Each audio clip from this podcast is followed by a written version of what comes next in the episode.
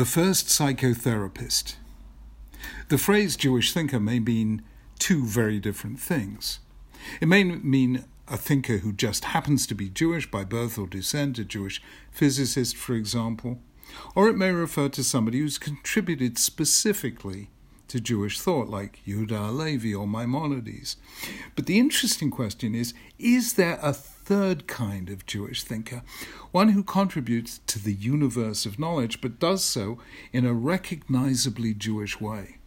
The answer to this is never straightforward, yet we instinctively feel there is such a thing. To give an analogy, there's often something recognizably Jewish about a certain kind of humor.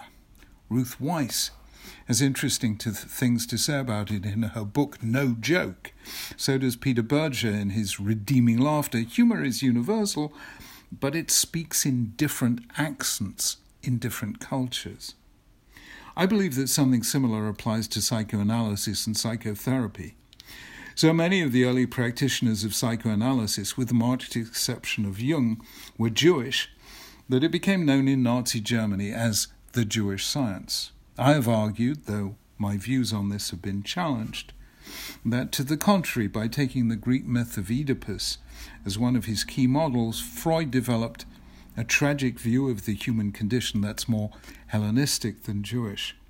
By contrast, three of the most significant post war psychotherapists were not merely Jewish by birth, but profoundly Jewish in their approach to the human soul. Viktor Frankl, a survivor of Auschwitz, developed on the basis of his experiences there an approach he called logotherapy based on man's search for meaning. Though the Nazis took away almost every vestige of humanity from those they consigned to the death factories, Frankl argued that there was one thing they could never take away from their prisoners the freedom to decide how to respond. Aaron Beck was one of the founders of what's widely regarded as the most effective form of psychotherapy, cognitive behavioral therapy. Among patients suffering from depression, he found that their feelings were often linked to highly negative thoughts about themselves, the world, and the future. By getting them to think more realistically, he found that their mood tended to improve. Martin Seligman is the founder of positive psychology, which aims not just to treat depression, but actively to promote what he calls authentic happiness and learned optimism.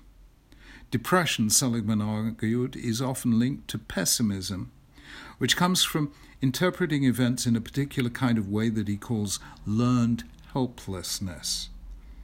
Pessimists tend to see misfortune as permanent. It's always like this personal, it's my fault, and pervasive. I always get things wrong. This leaves them feeling that the bad they suffer is inevitable and beyond their control. Optimists look at things differently. For them, negative events are temporary, the result of outside factors, and exceptions rather than the rule. So, within limits, you can unlearn pessimism, and the result is greater happiness, health, and success. What links all three thinkers is their belief that one, there's always more than one possible interpretation of what happens to us. Two, that we can choose between interpretations. And three, the way we think shapes the way we feel. This gives all three a marked resemblance to a particular kind of Jewish thought, namely Chabad Chassidut, as developed by the first Lubavitcher Rebbe, Rabbi Shneur Zalman of Liadi, the Alter Rebbe. The word Chabad stands for the initial letters of the three intellectual virtues, Chokhmah, Bina, and Dat, wisdom and understanding and knowledge, which influence the more emotional attributes of Chesed, Gvura, and Tiferet, kindness, self restraint, and beauty or emotional balance. Unlike the other Hasidic movements which emphasized the emotional life, Chabad Hasidism focused on the power of the intellect to shape emotion. It was, in its way, an anticipation of cognitive behavioral therapy. Its origins, however, lie far earlier. Last week I argued that Joseph was the first economist. This week I want to suggest that he was the first cognitive therapist. He was the first to understand the concept of reframing, that is, seeing the negative events of his life in a new way, thereby liberating himself from depression and learned helplessness.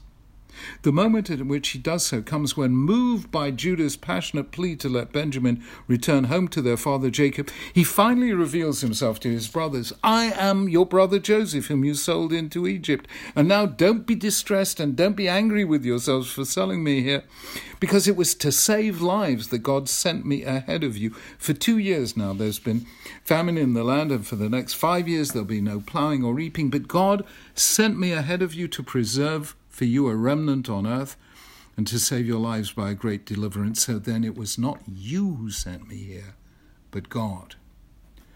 Note what Joseph is doing here. He is reframing events so that the brothers won't have to live under an unbearable burden of guilt for having sold Joseph as a slave and deceived their father, causing him years of undiminished grief. But he's only able to do so for them because he's already done so for himself. When it happened, we can't be sure. Was Joseph aware all along that the many blows of misfortune he suffered were all part of a divine plan? Or did he only realize this when he was taken from prison to interpret Pharaoh's dreams and then made viceroy of Egypt? The text is silent on this point, but it's suggestive. More than any other character in the Torah, Joseph attributes all his achievements to God. This allows him to do what, in secular terms, Frankl, Beck, and Seligman would all have advised him to do if he'd been one of their patients. Think of a mission he was being called on to fulfill. That's what Frankl would have said. Reinterpret misfortune as possibility. That's what Beck would have said. And see the positive elements of his situation. That's what Martin Seligman would have said. Not only was Joseph freed from a physical prison, he freed himself from an emotional prison, namely resentment towards his brothers. He now saw his life not in terms of a family drama of sibling rivalry, but as part of a larger movement of of history as shaped by divine providence. That is what makes me think that the work of Frankl, Beck, and Seligman is Jewish in a way that Freudian psychoanalysis is not.